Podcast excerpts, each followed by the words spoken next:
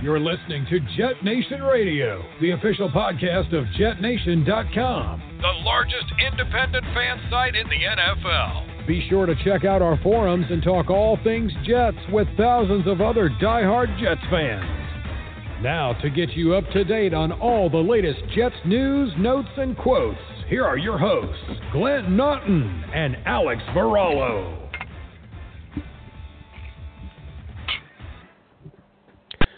Good evening, Jets fans. I am Glenn Naughton. This is Jet Nation Radio. Thank you so much for tuning in. Exciting week as we have football, training camp or not. It's just, uh, you know, we wait all year for actual football news. No, the games don't start for a few weeks, at least the preseason. And uh, luckily, uh, my co host, Alex Varallo, who is on the line with us now, was able to attend a couple of the practices and will be attending some more in the future. So we're going to go right to Alex. Alex, Alex is going to give us a little rundown. Uh, he's going to his one physical notebook and tell us everything he saw, who impressed him, uh, who didn't, and I will jump in with any questions I might have. But Alex, how are you doing? And lay it on us. Um, I'm doing well. Uh, it was a lot of fun this weekend. Uh, it was just got the pins and needles as I was walking through one Jets drive, heading toward the field, and the smell of football was in the air. Uh, you know, we're I think we're only a few Sundays away uh, from Week One, so it's going to be here before we know it. And uh, it was really great to see all the guys, um, you know, coming together and, and practicing and everything like that. Uh, I I really came away extremely impressed. Um, my excitement level, as if it can't get any higher, um, is is peaking pretty pretty well right now. Um, I'd have to say, in general, uh, it's it's not the same team that that we know. Uh, it, it, there's a different vibe going on on the field. Uh, it seems like you know some guys are a little bit more refreshed, rejuvenated uh, with the new system and the new philosophy. Um, you know, right off the bat, I just want to say that the coaching staff is absolutely impressive. Uh, you know, I guess a lot of people probably saw the tweets or the videos um, on Sunday. Gregg Williams took took some time to talk to the fans, uh, which was completely random, and he cracked a couple jokes. He gave some encouragement about how tough you know everyone um, is, is trying to you know, work so hard and go through whatever it takes to to defend MetLife Stadium. I think that's uh, quoting him exactly. And everybody was just on on you know the edge of their seat. We did a Jets chant. It was it was great. It felt like we were back in the stadium. And um, to to furthermore with the coaches, uh, Shawn Jefferson, um, he was the wide receiver coach. They called Sam Darnold a dude. I he might have been one of the loudest guys and coaches on that field. Um, these wide receivers are being held accountable. Uh, we're going to be physical this year, and it was just just really great just to see all the guys back in there. Um, a couple of the coaches that were really really uh, interesting to see. Uh, Joe Vitt. Uh, I, re- I remember there was a play. Um, I think it was a maybe seven on seven, and it was they were doing some rushing drills, and he was in a staggered stance, almost pacing back and forth, you know, looking at the linebackers going after the uh, the quarterback, and and you could almost see like he was ready to hit somebody. So the the bar is being raised from the coaching staff, and the players are are kind of a you know buying into it. It seems like there was a lot of energy on the field, and it was, you know, again, I, I think this is going to be a completely different team from what we had last year. Uh, now, to go into you know some people that kind of uh, intrigued me uh, on Saturday and Sunday, I have to start with uh, Kaufusi. Um, I didn't realize actually how uh, enormous he was of an individual. He almost looks taller than Leonard Williams and bigger than Leonard Williams and he was uh, getting a lot of reps as the starting defensive end in, in three four fronts and in four three fronts. And when they were running their nickel, they were running some 4 2 packages with four down linemen and, and two linebackers. There was a lot of mixing and, and packages that Gregg Williams was throwing out. And I was impressed on how everyone was on the same page. You know, they're calling out their formations, and, you know, three guys are checking in, and, you know, three come off. And everyone really seemed to be on the same page. And for it only being I think the third and fourth day of their practice. Very impressive. Uh, these coaches have done a really, really good job to get everybody, you know, to on the same page more or less. Um, I, I have to say it was uh, a little disappointing. Um, as most people know, Marcus Maye um, hasn't been cleared as of yet, and it was a little scary for me to see Rontez Miles as the free safety. And um, it's kind of interesting because I remember people talking about uh, how Gregg Williams is a bit of a gambler when it comes to his formations. Now, it's similar um, as far as uh, dialing up the pressure to Todd Bowles' defense, except he's more of a zone guy rather than a man coverage guy like Todd Bowles was. So he has no problem, you know, running a cover three and putting his free safety you know 18, 20 yards off the line of scrimmage. Um, I, I, I tweeted this earlier today that at one point I thought Rontez Miles was returning a punt because he was so far back in coverage. Uh, so that was interesting to see how Miles was getting a lot of reps uh, while Maye is still trying to get healthy. Uh, that that stood out to me. Uh, there was uh, on Sunday uh, McClendon was getting some snaps with the one. I'm not McClendon. I'm sorry, Middleton. Doug Middleton was getting some snaps as free state, safety as well. So it, everyone's getting their opportunity to to show what they can do to this coaching staff. Um, the Blake Cashman uh, was getting worked in with the ones in certain reps, which was very interesting. Um, Arthur uh, Maulet, I think his name is, was getting some reps as a nickel corner, which I thought was pretty interesting. Um, he seemed to be, uh, you know, uh, one of those guys that got swallowed up a little bit on certain plays. Um, I'd have to say that the offensive guys, um, they had the day on Saturday, and then defense uh, got it back on Sunday. So it, they're going back and forth. The level of competition is extremely high. Uh, I, I definitely would have to say that one of the most exciting things that I saw um, was uh, a block by Trevon Wesco, um, who was also getting some reps with the, the first string. Uh, he took Jeremy Clark off his feet, and Clark tried to make a move on him after the first initial contact, and then Wesco just just buried him and finished him. And uh, you know, I wish that there was some video on it. I didn't have my phone ready at the time, but you could hear it, you could feel it, and the entire offense from the sideline was was very very uh, uh very loud um, and you know the the woos and the hollering was going on and and the defense was talking back and and then the offense was chiming back in on them. So it's a good level of healthy competition and I'm sure everyone's seen it uh, the hit that Brian Poole put on uh, Jamison Crowder. Uh, that that one was as loud as as it can be. It, it felt like it was right in front of me, and uh, it was great to see Crowder just pop right up. Uh, he pointed for a first down. He spun the ball. They both gave each other a pat on the helmet. You'd think that maybe that might have led to a little bit of a skirmish, but uh, you know these guys are are really pushing each other every day, and it was really really cool um, to to hear Jamison Crowder talk about that in one of his interviews he was uh, talking about the physicality that Poole brings and how it's pushing him, and you know he's more of a you know finesse route runner. With, he wants to weave through traffic and get into open space, and and Poole will is as tough as nails within that first five yards. So it's really helping him work on you know getting off the line of scrimmage, and and so both of these guys are really really pushing each other, uh, which I thought was phenomenal. And to also comment on Crowder, uh, we also heard he's going to be back at practice tomorrow. So for anybody that was looking for an update on his health situation, uh, it looked like he had dealt with a minor foot injury yesterday, and uh, I think a couple hours ago the Jets uh, had tweeted that he's going to be uh, full practice tomorrow. So definitely good to hear that. Um, you know, we we didn't end up with two injuries this past week. Um, still waiting to hear about Brent Qvale. Uh, that was definitely a scary situation.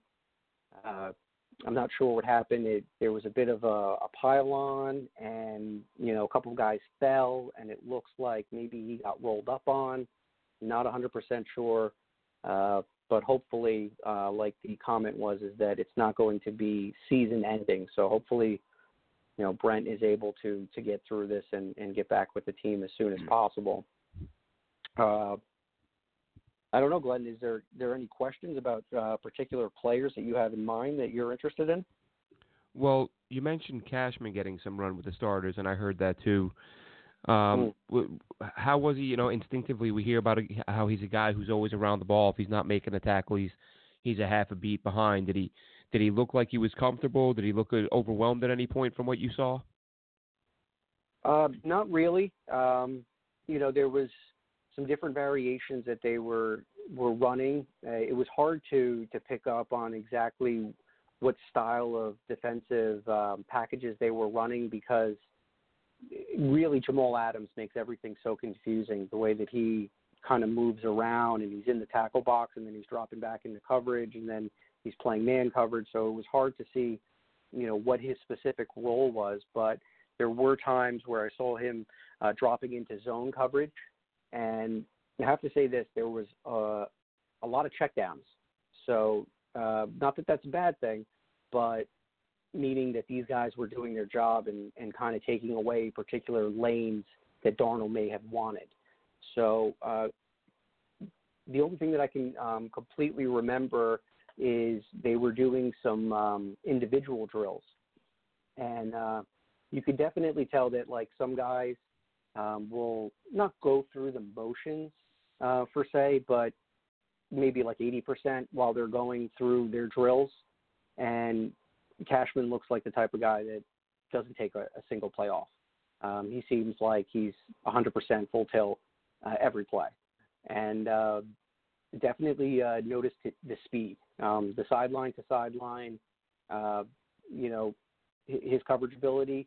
It's definitely uh, something that you know, is uh, better for his game. He's going to be an asset when it comes to sub packages where you need guys like him to, you know, maybe cover the flat or cover over, you know, in the interior seams. So I definitely think that uh, Blake Cashman has a bright future for this team. Yeah, I think everything I, I'd heard of, on him was, uh, you know, talked mentioned how some people were surprised to see him with the ones, which really I don't, I don't buy too much into that. You know, it's exciting to hear the guys doing enough to get even a look with the ones. But you know, it's it's it's not even preseason. You know, you're talking about training camp where coaches just want to get a look at guys in different situations. But th- by no means does that mean every guy is going to get a look with the ones. Um, at the moment, take a look at somebody like Jachai Polite, for example. So the fact that Cashman has done enough and whatever he has done to earn himself a look there is uh is is encouraging. You know, it's you can't glean too much from it, but um, and I can't remember, Alex. I heard some good things about Derrick Jones, but I think that may have been a practice or two after you had gone. Um, did you happen to notice anything out of him? Yep. Uh, Jones was uh, more with the twos and threes. Uh, he he looked good. He looks to be in great shape. Um, that's that's for darn sure. Uh, one thing that I did notice is when they were running some special teams drills, he was in a gunner role, and he had to go up against Tomlinson and Cannon. Um, I really thought he was going to get swallowed up in that play uh, by Eric Tomlinson. He actually did a really, really quick move off the line, kind of was getting up the seam, and then somehow Cannon just recovered and popped him right in his chest and knocked him out of bounds. And you look at Cannon, you don't think that he'd be a guy that has that much power. Um, and I was, it was definitely intriguing to see um, how Cannon might be one of those uh, blocking guys on the punt uh, squad team, or the punt return team rather. And um, I did see some plays where he made some nice pass breakups and some tight coverage. Uh, but again, uh, it seems that he's still working his way through the depth chart and is still behind players like Poole um, Roberts, and even Arthur uh, uh, Maulet was getting uh, more opportunities with the first stringer. So he still has some work to do. Uh, I would probably say that he might be a, ahead of Parry Nickerson at this point uh, out of the entire group. And, you know, this is the type of situation for him where, you know, maybe he's not going to be getting a lot of reps right now um, through training camp with the ones, but his opportunities will certainly come uh, at the preseason games. And that's where I think that he's going to have to try to do his best to to separate himself from from the bunch. Yeah, and you mentioned that injury to Brent Qvale, which uh, is bad news. The good news is, from the most recent report, is that it is not a season-ending injury. However, we don't know just how long Qvale is going to be out. You would have to ma- have to imagine he will spend at least uh, part of the season on short-term IR because of that injury. The Jets have apparently this just I saw this tweeted out a couple times now. Uh, the Jets are working out offensive tackle Sam Young. He's a uh, spent a few years playing for Gase in Miami. Uh, came in the league in 2010 as a draft pick with the Dolphins. Has a spot starter, 21 career starts, 88 career games. So we'll see what comes of that. I would hope that, uh, you know, if, if is going to be on the shelf for a little while, I'd like to see one of these young tackles uh, find a way to stick, whether it's a guy like Wyatt Miller or Calvin Anderson, somebody like that.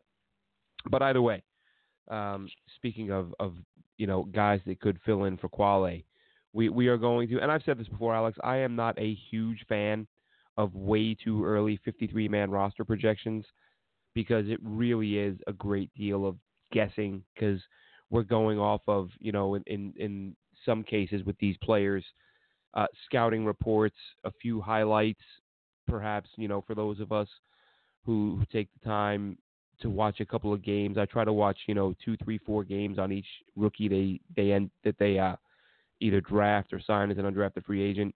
But you're not getting to see as much as you'd like. Like we'll have a much better idea, of course, when training camp is winding down, and we will do another one of these um, in the the you know two, three, four days before the Jets make their final cuts. But we're to do it tonight, have a little bit of fun and we are going to do our very own 53 uh, man roster projection. Way too early, 53 man roster projection.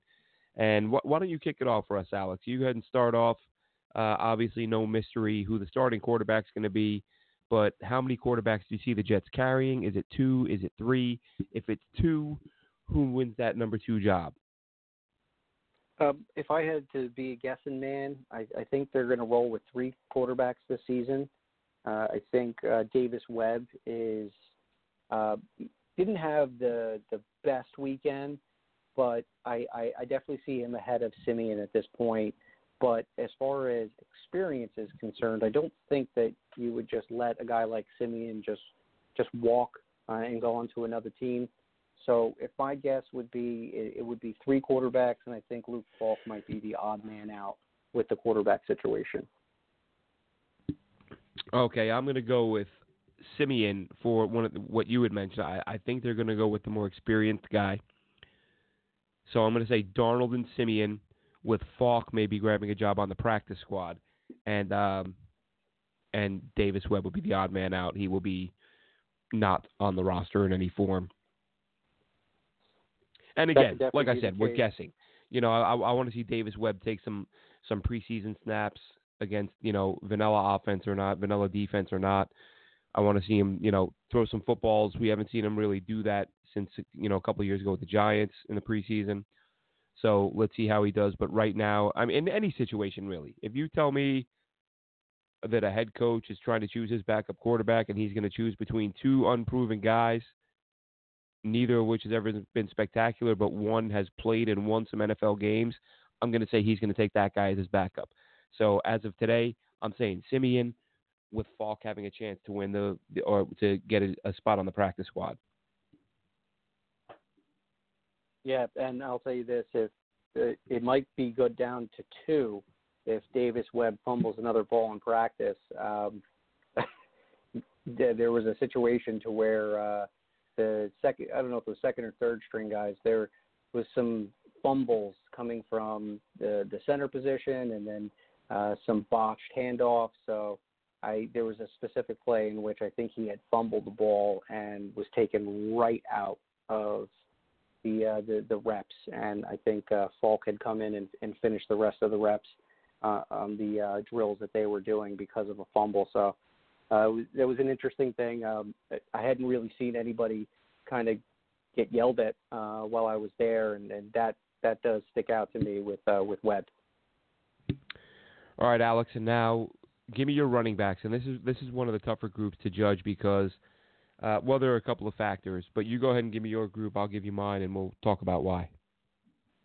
Uh, this one was a little tough for me. Um, I, I've been trying to ponder if they're going to keep all five or if they're just going to go with four, and who's going to be the odd man out. Um, I think the top three, obviously Bell, Montgomery, and Powell, and then who's it going to be between McGuire and Cannon? I think that because Ty Montgomery is going to be used a lot as a wide receiver, um, that they're going to be able to roll with the five running backs. Um, you know, in the event that something happens to Le'Veon Bell, uh, you're going to need more than three running backs to get through the, the season. And if Montgomery is has a bit of a wide receiver role, then then McGuire is going to be the guy that that sticks. So I have all five uh, making it in in this scenario here, and, and mainly just due to Ty Montgomery's versatility. Yeah, and and that was one of the factors I was talking about because it it basically do you list Ty Montgomery as a running back or a receiver? I listed him as a running back for our purposes. I went with uh, I went with Bell, McGuire, Powell, Montgomery, um, and I'm a I'm a big Trenton Cannon fan. You know, I've talked about uh, just you know let, let's write him off as an injury, put him on IR for the year. But I would have no problem. Uh, to me, the biggest X factor is Bilal Powell's health. I think if he gets any type of injury, big or small, um, well, I shouldn't say bigger. I mean, if it's if it's you know if he misses a few days, who cares? But I think if if anything happens, and Bilal Powell has had some injuries throughout his career, so I think if he gets nicked up, I think they're going to look at him and say, look, he's an older guy um, you know, young in terms of uh, in terms of mileage. Uh, you know, old by NFL running back standards, young by total, you know, number of carries. But given his injury history, I think if something happens there, and we see an injury from uh, Powell at any point, I don't think he makes the roster. But I'm gonna I'm gonna go out on a limb, say he stays healthy. Bell, McGuire, Powell, Montgomery, but would not be the least bit surprised if it's Bell McGuire. As we said, uh, Cannon finds a way to stick, and then Montgomery, you can list him as a receiver, you know, a tweener basically. He can just be kind of a an X factor who doesn't really fall under any of those categories if they move them around enough. And uh, and, we'll see. I think it's an interesting group, uh, and I'll I'll actually talk about the versatility here when we do uh, do our wide receivers. So who do you have at wide receiver? How many are they carrying, and who are they? Okay, so uh, the Jets are going to keep six uh, wide receivers, um, mainly because I think um, the, UDFA Greg Dortch is going to make the team. Um, I, I, what he lacks in stature, I think he makes up in heart. Uh, I think yesterday he made a nice one-handed grab. Uh, he was heavily involved in the punt return mix. Uh, he was basically uh, in the mix with all the special teams groups. So uh, I just have a feeling that that he might stick, and we just don't know how you know it's going to round out at you know throughout the season. With you know obviously more injuries are going to occur.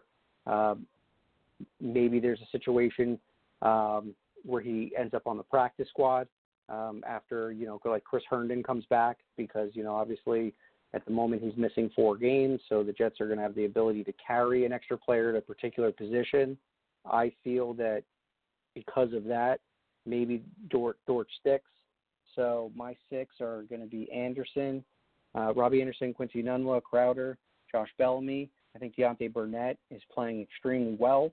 Uh, he's still buried on the depth chart, but he just kept making plays, um, just like he did late in the season last year. And um, the chemistry that he has with Darnold, I think it's just too much of a factor for him not to make this squad at all. So I have the Jets going with uh, six wide receivers at the moment, and we'll just you know have to put a, an asterisk on on Burnett and, and Dortch to see.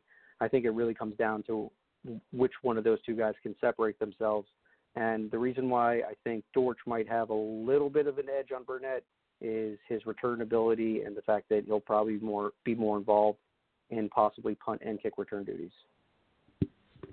All right, a lot of good points there, Alex. And I, I will confess with my wide receiver, if basically if we were doing a 53 man roster, and it was like if this was a competition where we get a hundred bucks for every guy we get right, I probably wouldn't hmm. have one of the guys here. This is pure selfishness because of my love of versatility and being able to scheme and confuse defenses and, and have them constantly on their toes.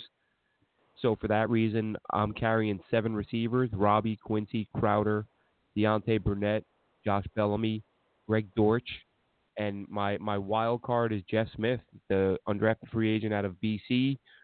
Uh, went to went to BC initially as a quarterback, wasn't a very good one, but you know transitioned well to wide receiver.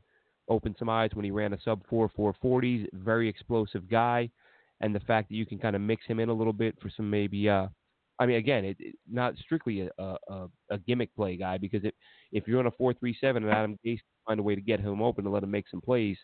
And I know I saw his name uh, once or twice from some of the camp tweets on on a couple of deep balls, but I don't think it was you know he's with the twos and threes at this point.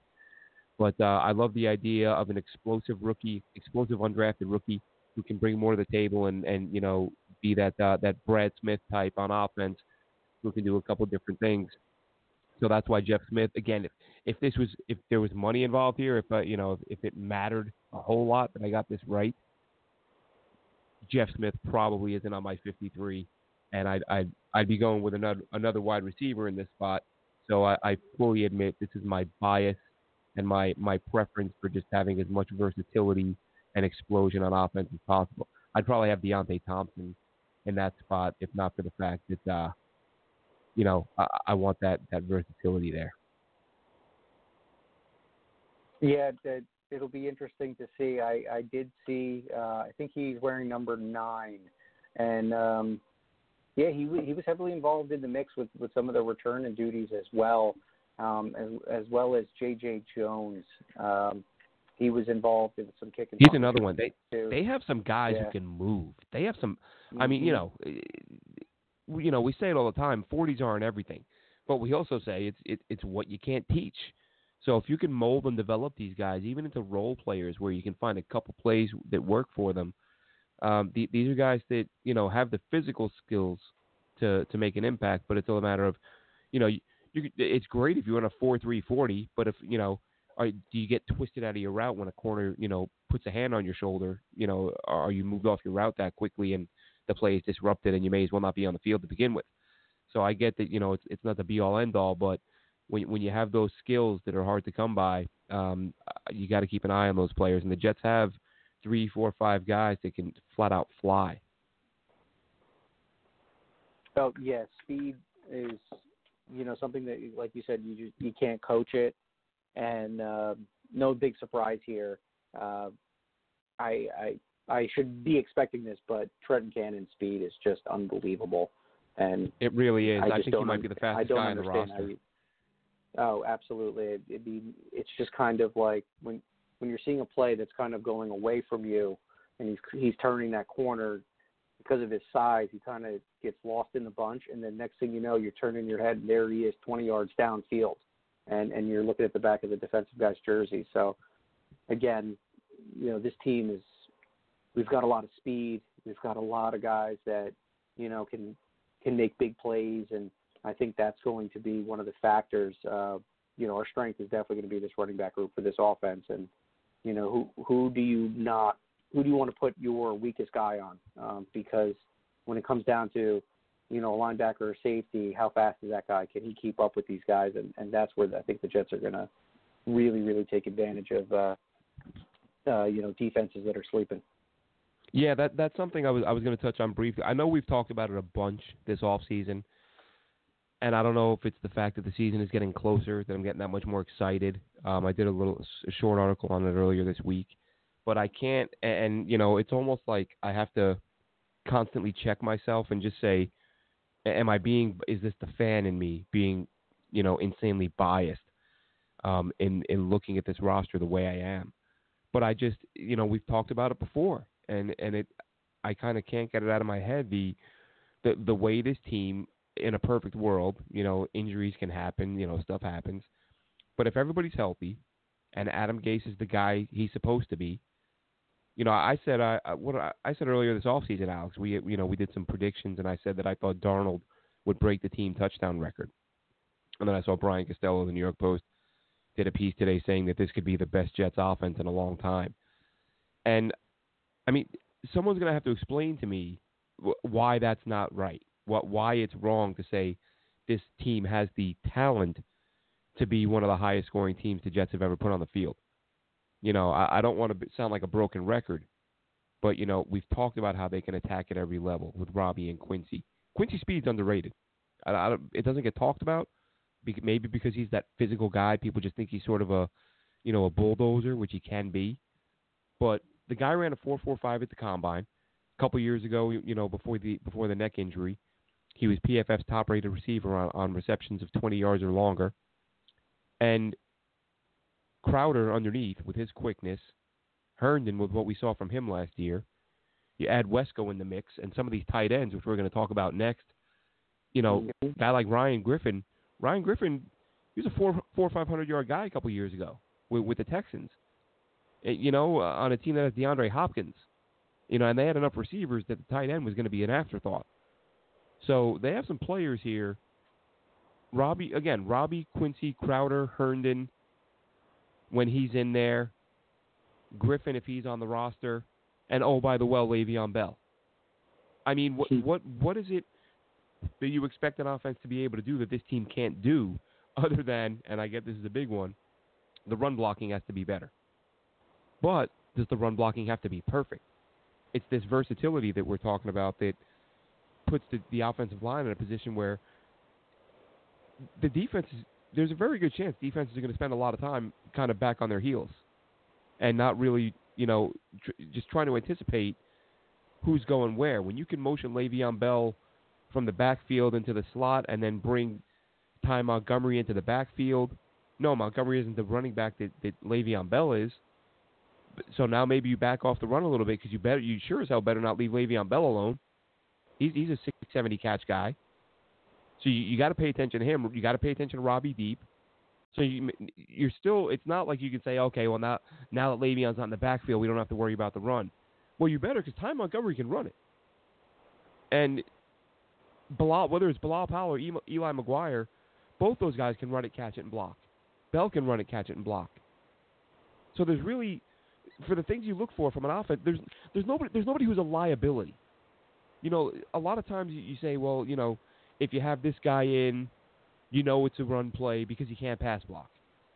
You know, or if this tight end, you know, it, it, say you're bringing Jordan Leggett in the game, he's probably a pass play because he's not a great blocker, and probably even more so with like a Jeff Cumberland type, or you know, mm-hmm.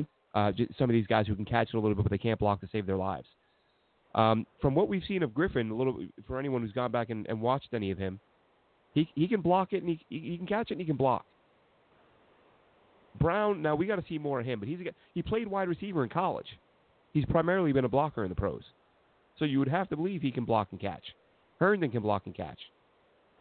The, the you know it sure as hell looks like Wesco is going to be a guy who can block like hell and catch it a little bit. He's got to get open. I don't know if he'll be able to do that or how frequently. But eh, tell me, for, you know, first of all, I know the first thing people say, "Oh, none of this matters because the line sucks." No, this does matter because the line is not great, but not as bad as people make it out to be. And having weapons that can beat you at every level is going to make the line that much better and help them out a little bit. So eh, tell me what a team has to do on offense if this Jets team doesn't have the tools to do. I, that's just me. I, I didn't mean to go on that long, but I did want to touch on that in this episode because as I was writing that article the other day, I was like, is this me? Am I crazy? Or is, does this team have the way to beat you at every level, legitimately? not wishful thinking, not like, oh, well, hopefully, you know, not like you have a rookie or an unproven slot guy. And you're like, well, if this guy turns out to be good, that's another weapon. No, these guys are proven weapons. What they haven't proven, many of them, is they can stay healthy, stay on the field. And that brings us to the tight ends. Alex, go ahead and start us off for your uh, your your three or four, however many tight ends you got them carrying. Yep, uh, we were talking about this before we came on. Uh, due to Herndon's situation, his suspension, it, uh, I believe that the Jets will be able to carry an extra player until he uh, gets cleared uh, or activated, rather, and then they'll have to make a cut. So I, I can clearly see them keeping uh, four tight ends um, in Wesco, Griffin, Tomlinson, and Brown. Um, and then if I had to be a guessing man, it, it would probably be between Tom, Eric Tomlin uh, Sin and uh, Daniel Brown, uh, who's who's going to end up getting cut. That would be my personal opinion on it. Um, I was definitely impressed with the way Ryan Griffin uh, was utilized. He he wasn't getting many opportunities with the with the ones because I think he's still trying to learn the offense, but they were flexing him out. Um, him and Brown were being flexed out. You know, at far outside as you know that that flex Y tight end um, that you know people talk about. It lo- he looks like he was lined up as a wide receiver. Even um, Daniel Brown, like you said, he, he looks like a wide receiver, but clearly, you know, he's in the tight end mix. Uh, one thing that that stood out was I'd probably have to say that the longest gains and receptions that were had by all the tight ends this weekend was Ryan Griffin. So he definitely has uh, the tool set as a receiving tight end, and I feel that rolling into the first month, if Herndon gets all four games, um, I feel very comfortable uh, with with a with a Tomlinson, Griffin, and Wesco um, mix. And if they run a three tight end set for a little power football, I definitely feel very confident in, in the run game. Is you know, um, and with the whole situation with the offensive line, you know, we got a better left guard in, in Kelechi Osemele, in my opinion, um, from James Carpenter. And look at some of the things that uh, Isaiah Crowell did. You know, multiple 200 yard games, and he had a handful of 100 yard games too. So if if an average to a below average running back uh, like Crowell can can do what he did with this squad, and now we have got a better uh, left guard in the mix. Uh, what could Le'Veon Bell do? Because Le'Veon Bell is way more talented than Crowell. So a little side note on that. Um, but to stay on topic, I think four tight ends are, are going to stay in the mix, and, and it's either going to be Tomlinson or Brown that's going to get cut when um, Herndon comes back into the mix. Yeah, I think um, I think Tomlinson is a guy. He, he's got to have a bounce back year because last year was definitely his worst year with the Jets. I think the concern becomes how many guys do you keep who can do the same thing? Because to me, Griffin is probably a better version of Tomlinson, and I think they expect Wesco will be a better version of Tomlinson. So really, you're keeping three inline blocking tight ends, and Tom. I think Tomlinson's hands are better than he gets credit for. He's not great, but you know he'll catch the ball. Um, but do you need three guys who block and catch it, but don't you know don't make dynamic plays? For that reason, I have them carrying three with Herndon um, suspended for the first four games. It's going to start off Brown, Griffin, Wesco, and then when Herndon is eligible to come back, well, I almost want to say Brown or Griffin will go. But if those guys are playing all right, then uh, maybe they make a cut elsewhere. But for that position alone to start the season, Herndon suspended, Brown, Griffin, Wesco are your tight ends, and Tomlinson moves on. Um, like I said, if Tomlinson bounces back and plays the way he did a couple years ago, when he's a you know much better blocker than he was last season, he's got a shot. But um, I think this this regime likes the idea of adding as many of their own people as possible. Um, obviously, you know, like 90 guys in camp, probably 86 of them were acquired by Mike Maccagnan. So you can only get rid of so many. But I think they want to kind of bring in their own people, you know, as as time goes on. So that may work against Tomlinson as well. And that brings us to the O line. How many and who? Okay. Um, I kind of have them uh, a little split up here because I, I did the starters on, on the top of my list and then I put my bench guys in the back. But I have 10 offensive linemen. Um, and my the, we all know the starting five with Kelvin Beachum, Kelechi Osemele, Jonathan Harrison. By the way, Harrison is in phenomenal shape. Uh, very impressed. Uh, not your average center. Um, you know the typical excuse me typical big bellied kind of husky looking um, centers, their offensive linemen that you're accustomed to seeing.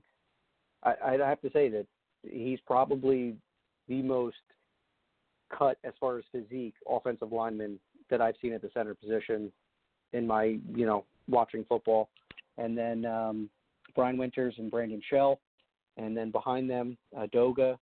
I've got Eric Smith, John Toth, Tom Compton, and Ben Braden. I have an asterisk on Ben Braden because if Qvale's health situation uh, improves and he ends up uh, being able to make the roster in September, then obviously I think Braden will probably end up going to the practice squad. But in the event that Qvale is not available uh, until later in the season, I think Ben Braden will will get the opportunity to uh, be a backup. Yeah, I'm really torn, as you know, and have been for, for a couple months now on the Brian Winter situation. There's one part of me that says that Compton can come out and play at or near his level, meaning the Jets will cut Brian Winters and save that 6.5 million. Why pay a guy 6.5 when you have another guy who can who can do a job just as well? Sorry. Oh, sorry. I thought you said something there. Um, so. You there, Glenn? You cut out a little bit. Yeah, yeah, I'm here. Sorry about that. Is that better? Hello?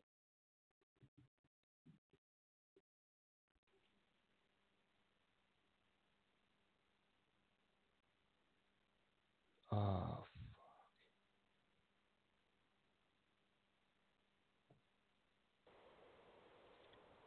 You got me, Alex? Yeah, sorry about that. Looks like I uh, my call dropped. Okay, gotcha. Sorry about that.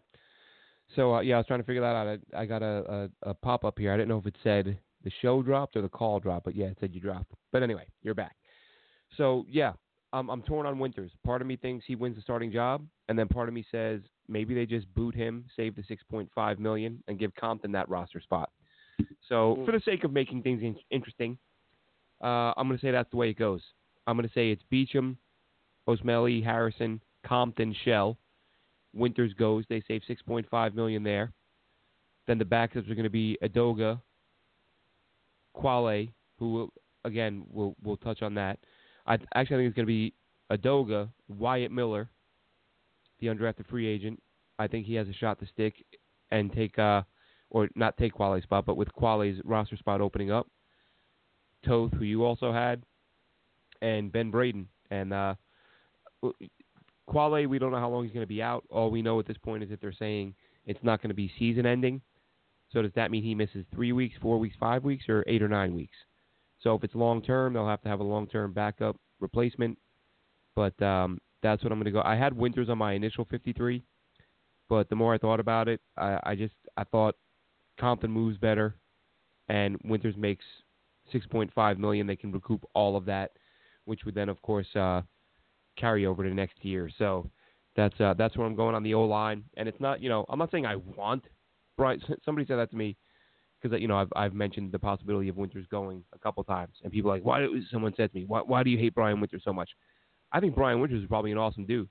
Like the little bit I know about him, when I you know talking mm-hmm. to people that work for the team, he seems like a real. I'm sure he's a really good guy. Um, I don't dislike Brian Winters. I'm just looking at it from a a perspective of I think they can get similar play from a guy who doesn't make nearly as much. And when that happens, teams will often let guys go. So if he sticks, fine. Um, if he doesn't, uh, it won't be the least bit surprising to me.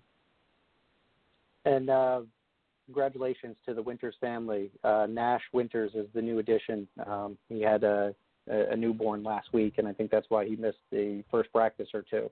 So congratulations to the Winters family. Yeah, thanks a lot, Alex. I put the guy on the unemployment line, and the first thing you say is he just had a kid. That way, way to, way to make, way to make, make me look like a total heel. Uh, while Glenn is firing Brian Winters, we just want to let everyone know he just had a child, um, whose dad is now looking for work. Blocks, then he might be um, out of the um, job. yeah, his uh, his father is now unemployed. Poor little Nash. Uh, you know, hopefully they find a way to to make it through.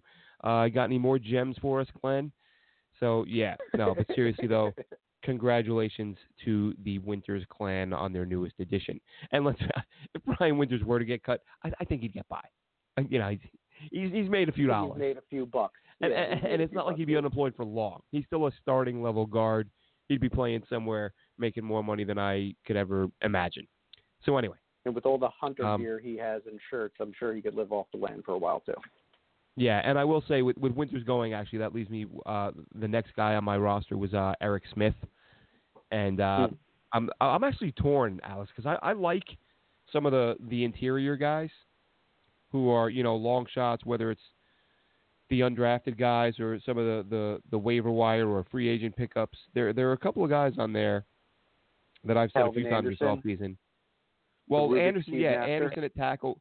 Well, Anderson, I was trying to decide between Anderson and Wyatt um, at tackle, and I, I think honestly, if I was going to say tackle, it would be it'd be Eric Smith. Um, but I think I'm gonna I'm gonna go with Wyatt Miller because of the fact that he's played left and right tackle and he's been incredibly durable. So for that reason, I would go with him. But I know that I heard or I read on uh, on Twitter that they had Jordan Morgan working at center with the second team, and he's a guy that I really like because he's another guy. Him and Tyler Jones, those are the two interior Mhm. offensive linemen that intrigue me the most. Jones, you know, has a reputation as a very good pass blocker, and Jordan Morgan, you know, coming out of a small school guy who was going to need time to develop, and the Bears gave up on him rather quickly. Maybe he just doesn't have it. Maybe the Bears didn't feel like they were willing to wait.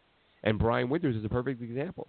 You know, Brian Winters isn't isn't a you know a, a all pro player, but he's a guy who really struggled for his first couple seasons coming out of Kent State, and eventually came around and became a quality player.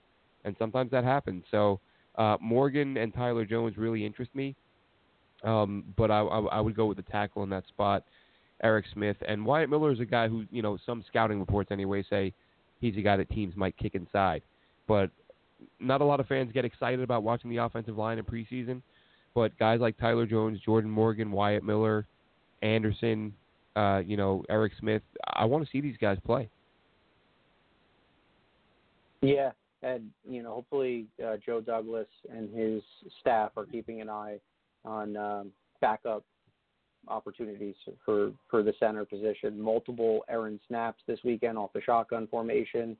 Uh, Siemian was he might as well have gotten his b- baseball glove out. He had a couple uh, grounders that he had to field. I think uh, Webb had one that almost went over his head.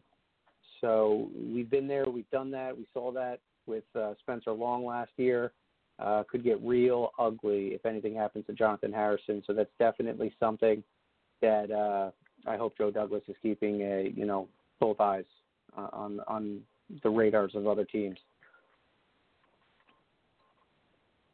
Yep. So you know, it, we'll, see how it all plays out.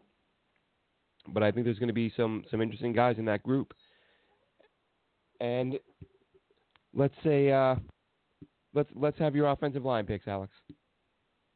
Okay. Um, uh, I think I ran through them, um, but I can recap here. Uh, I had uh, the starting five: Beachum, Osemele, Harrison, Winters, Shell, and then Chuma Edoga, Eric Smith, John Toth, Tom Compton, and Ben Braden. With you know asterisk on that one. If Qvale uh, gets cleared or gets healthy somehow, I, I think Braden would probably be a practice squad guy. Yeah, I, I think uh, you broke up at the last second. What were those last two names?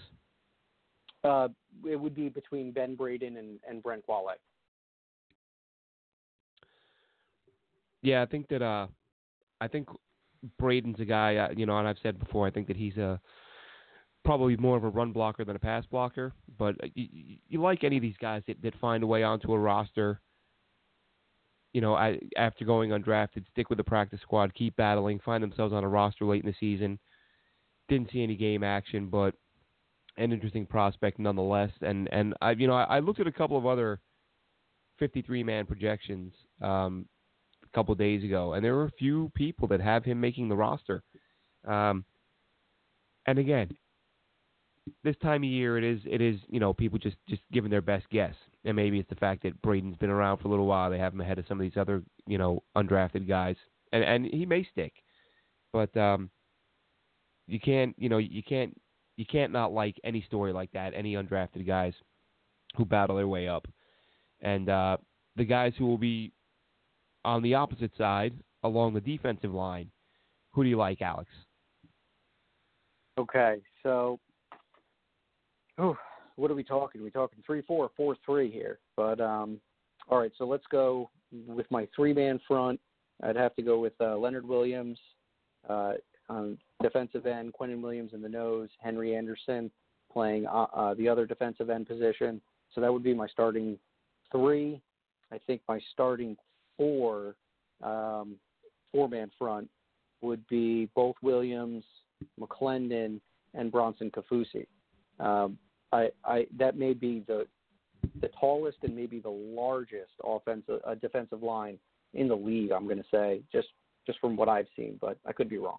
Um, so I have that's four right there, and I also have Nathan Shepherd um, in the mix as well. So right now, I I think I have seven. No, one, two, three, four, five, six. So six defensive uh, linemen um, at the moment. Might be a, a little short right there, uh, depending on how uh, Lorenzo Fatukasi ends up. But right now, I have six defensive linemen rolling into the season. All right, we're we're in line for the most part. I've got Leo, Henry Anderson, Quinnen, McLendon, Kaufusi, and I had Shepherd, but what made me bump him at the last second was the fact that he's you know he, he's an older guy for a second year player, and I think unless he's mm-hmm. absolutely fantastic, I think they're going to move on and say this guy's you know he's it's not like he's a 22 year old who has three, four, five years of growing and getting better ahead of him. He's he's probably he's in his peak years now, and he did so little last year. I can't see him making that much of a jump that he's all of a sudden a guy who's who's good enough to make a roster under a new regime at his age. So I'm going to go with another unknown, another undrafted guy in uh, Tennessee defensive lineman Kyle Phillips. He's a guy who I, you know, I've said before. I think he was he was the best player on a bad defense at a big time school, and I think uh, from what I watched of him, instinctive guy, good motor, and he's somebody who I I think can find a way to sneak onto this team. Yeah, and, and now when I'm I'm looking at this and I I can't believe I forgot him. And and now I'm I'm looking at my wide receiver group and I'm wondering if I if I made a mistake here because forgot about Tarell Basham and I know that he's kind of a tweener between a defensive end and outside yep, linebacker. Yep. Um, he was a on tough one to leave off. Um, and I'll have to say this: I thoroughly enjoyed the battle between him and I know he changed his name. I'm still going with Bucky Hodges, but those two guys went at each other this Sunday. It was awesome. Um, they were they were doing some special team drills, and uh, there was one play where I guess somebody felt that a flag should have been thrown, and they just went right back at each other after the whistle, and they they had to be separated a little bit, and and then the talking kept going from you know from one group across from the other. They just kept drawing at each other, and then they got lined up for another drill, and Basham got the best of them, and it I mean honestly, if I thought that a uh, you know some hands were going to be thrown and a fight might have broken out, I would have had my money on the on Hodges and, and Basham, um, and that was thoroughly enjoyable to watch the two of them go at it. Um, like you know, like I said before, competition is high, and you know Joe Douglas and, and Gase are going to have some tough cuts here. Yeah, that's you know Basham is a guy who you know we've talked about. He in, in his limited playing time last year, he did stand out a little bit, and he, he is a guy who could sneak onto this roster. Uh, I, you know, this is why I'm, you know, and we're all excited to see these guys in live action, and we'll see how that works out. But uh, these are tough, man, and, and the next one we do will be even tougher. Even though we'll have a better idea, there's gonna there's gonna be those guys that make a few plays that you that really stand out to you, and you, you just want the guy to stick but mm-hmm. realistically, mm-hmm. he probably won't, and you, you find yourself, you know, you st- you know, you, you have one sheet of paper, but you have 25 different names crossed off and rewritten and moved around, and it's uh, you get to, it's it's things like this where you're like, why don't they expand the damn roster? Because um, you right. just want to find a way, you want to find a way to keep every guy that jumps out at you. But uh, go ahead and give us your linebackers, Alex. Okay, so so this one here, uh, I obviously we know um, Mosley um, and and Avery Williamson are going to be our two guys in the middle, um, and then on the outsides we're going to have Jordan Jenkins and Copeland. So That's our, our four right there, and then our backups. Um, I have Polite uh, making uh, making the squad clearly as a rookie, and then we have Cashman, and I'm really torn here between Hewitt and Luvu. Um, that one was probably the toughest um, for me here, but we have our four in Jordan Jenkins, CJ, Avery Williamson, and Copeland at the four, and then Polite, Cashman, and Hewitt. So I, I have seven at the moment, um, but you know Hewitt's really going to have to stand out not to uh, to be replaced by Frankie Luvu, in my opinion. Yeah, I, I I didn't like letting go of Hewitt, but I just I felt like Cashman takes his spot. Um, I like Luvu yeah. a lot, but totally if you're talking about if you're talking about a backup coverage linebacker, it's going to be between Cashman and Luvu. I'm sorry, it's going to be between Cashman and Hewitt, and Hewitt being a bit longer in the tooth in a backup role. I think Cashman wins that. So I've got Mosley, Avery, Jordan Jenkins, Brandon Copeland, Jachai Polite, Frankie Luvu, and Cashman. Um, did I say Brian? I probably did, and I probably will a few times. Blake Cashman. So the linebackers, that was it for me. Uh, again, Hewitt was a tough cut because I like the guy. Uh, next up is the safety position. Uh, at least two of those are pretty much set in stone.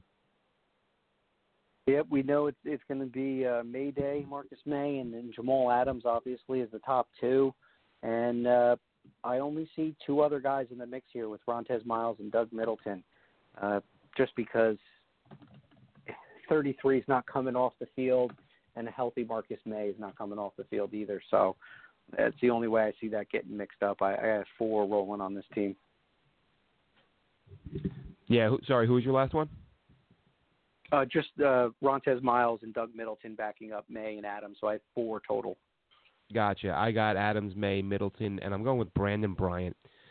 I like the way he came along last season. Uh, I know it's only the preseason, but that that week four game against Philly, he just he looked like he'd made big steps in a short time, in a short space of time. And I think another off season, and going into year two, he's a more complete player than Miles. So that's my four: Adams, Maye, Middleton, Bryant. Uh, Middleton, though, if he gets if Middleton gets injured again, he's had a lot of injuries. He gets hurt again, he could be a guy who's on the bubble and finds himself out of the job, and maybe it's uh there's another name in there. But if it stays as it is, that's my four. And that brings us to the group that many feel is the weakest on the roster at corner. How many you got, and who are they? Really upset Trumaine Johnson if if you happen to catch his presser. I did, and that's Um, fine. He should he should be upset, you know. But you know, first of all, a what does he expect the fans to say? Like, Mhm. just just go back and watch what happened to you last year. Um, Yep. and- but then, of course, what what's what do the fans expect him to say? He do come out and say, "Yeah, we're really going to hold this team back this year, guys. Sorry to sorry to fill you in on that." Of course, he's going to be Yep. offended and defensive, and this is what pro athletes do. They use the negative energy, you know, to feed their, you know, to feed their, to motivate them. Uh, I think it's almost bad to to, to get on opposing players too much because that pro athletes feed into that stuff, man. They really do. I have a matter of fact, as this show winds down, I, I have a funny story about um, about pro athletes feeding off of negative energy. But go ahead, go ahead, Alex, and uh, let me know who your corners are. So uh, top two is going to be Trumaine Johnson and Darryl Roberts. Our nickel should be Brian Poole, and then I have Derrick Jones and Parry Nickerson. So we're going to be rolling with with five uh, defensive backs uh, at the cornerback position. All right, I have True, I have Roberts and Poole, Derrick Jones, Parry Nickerson, and I actually have Jeremy Clark, but I put him there. He is literally like the 53rd guy on my roster and the, one of the first guys I expect to be gone when a move is made. Um, whether it's cut, well, he won't get traded. He doesn't have any value. Uh, whether they just, if he doesn't make the roster initially, or if he does, I think Joe Douglas is, is going to have to make a move, and he's going to have to get a corner from somewhere. And I think Clark is the the first guy to go. So for anyone saying, "Oh my God, I can't believe you have him on the roster," I have him as my 53rd guy, hanging on by a string. So those are my corners, and the camp battles. Listen, the the, the last three left are the specialists, and uh, we heard about Catanzaro mi- missing a bunch of kicks the other day. Uh, what, who, who do you got there? What do you like? yeah, uh, unless if they you know bring bring in somebody else in, it looks like Catanzaro is going to be the guy, and she had some early struggles. Uh, maybe it was the heat because it was definitely a scorcher uh, over the weekend, but not looking too great. Um, missed three in a row, and then he bounced back and made three in a row um, on that Saturday practice that I was at. And um, uh, actually, sounds terrible of me. I, I don't know who our long snapper is. Is, is Hennessy still on the team, or? Yeah, yeah, Hennessy's, Hennessy's still the guy, at long snapper. All right, yeah. So you know, lock him in. I, I don't think there's anybody that's pretty much going to be competing for that. And it, no, know, they generally weird to me because what's that? With the kickers and the punters and the long snapper, I don't feel like they should be included in the 53. Be, yes, they're important, but in the same retrospect, I just don't feel special team guys should be part of that. But you are. just want more you roster spots, Alex. That's you, it. you want I more want roster bodies spots. on this team. Give me some 100%. football players. Why why is my punter Yeah. taking up a roster spot? I should be allowed 53 football players and a punter. And I, I Yeah. came to find out we we do have a backup or competition at the punter position. Matt Darr. Uh, Well, that's competing against Lachlan Edwards. I I don't That's- think that's a threat there, but. I I think uh, I think Darr takes the job because he punted very well for Adam Gase. I think Gase brought him in because he's familiar with him and he likes him.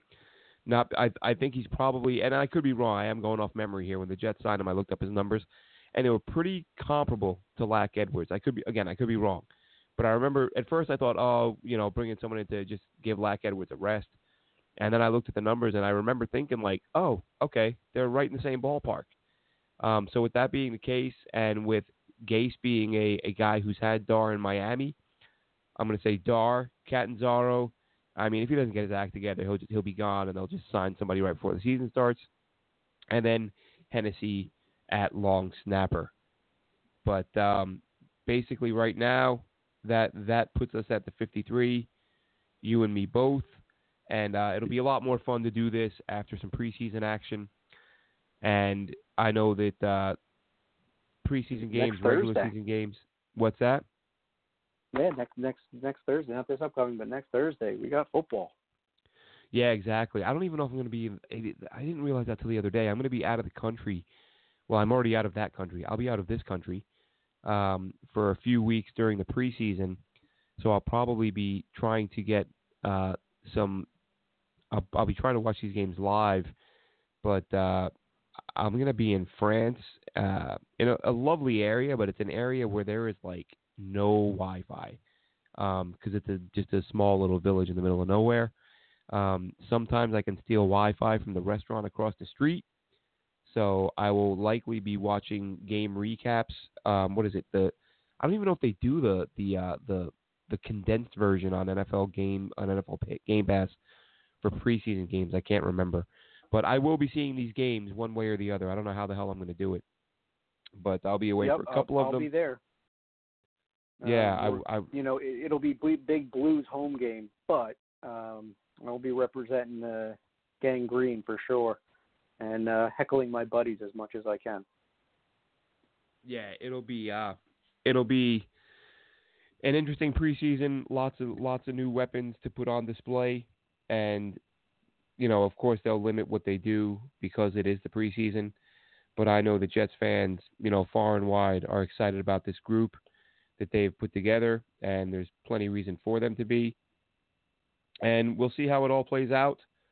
Uh, just want to thank you, Alex, for uh, your report on what you saw at camp. I know you're going to take in some more days in the not so distant future, uh, and that you'll be able to talk about on here. And actually, you and I have to talk about the show while I'm away and figuring out if those will be solo or if we're going to try to have me call in from middle of nowhere, France. Um, but for us tonight, that'll do it. Check out our sponsor, by the way, Mile Social, M I L E Social.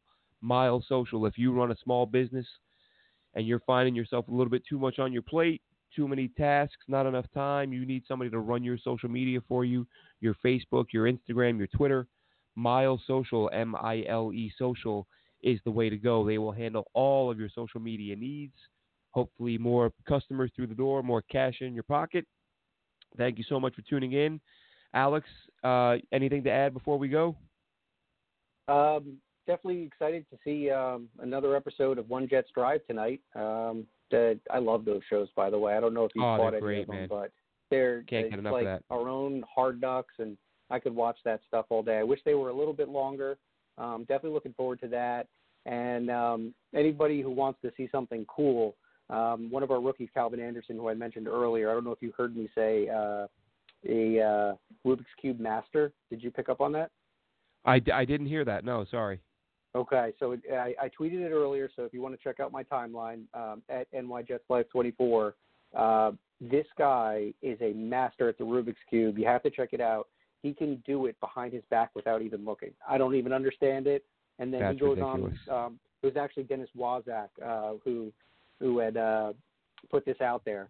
Uh, so thank you, Dennis, for that. And the way he explains on how he does it, it's I'm wondering why this guy isn't some sort of like mathematician and why he's in the NFL. But definitely very cool. Check out Calvin Anderson, Jets fans. All right, so there you have it, Calvin Anderson and his magical Rubik's Cube skills. Thanks so much for tuning in tonight, Jets fans. We will be back again next week with more and uh, some more camp reports and hopefully some some good news from the uh, the development of young Sam Darnold. Thank you so much for tuning in. Have a great night, Jets fans.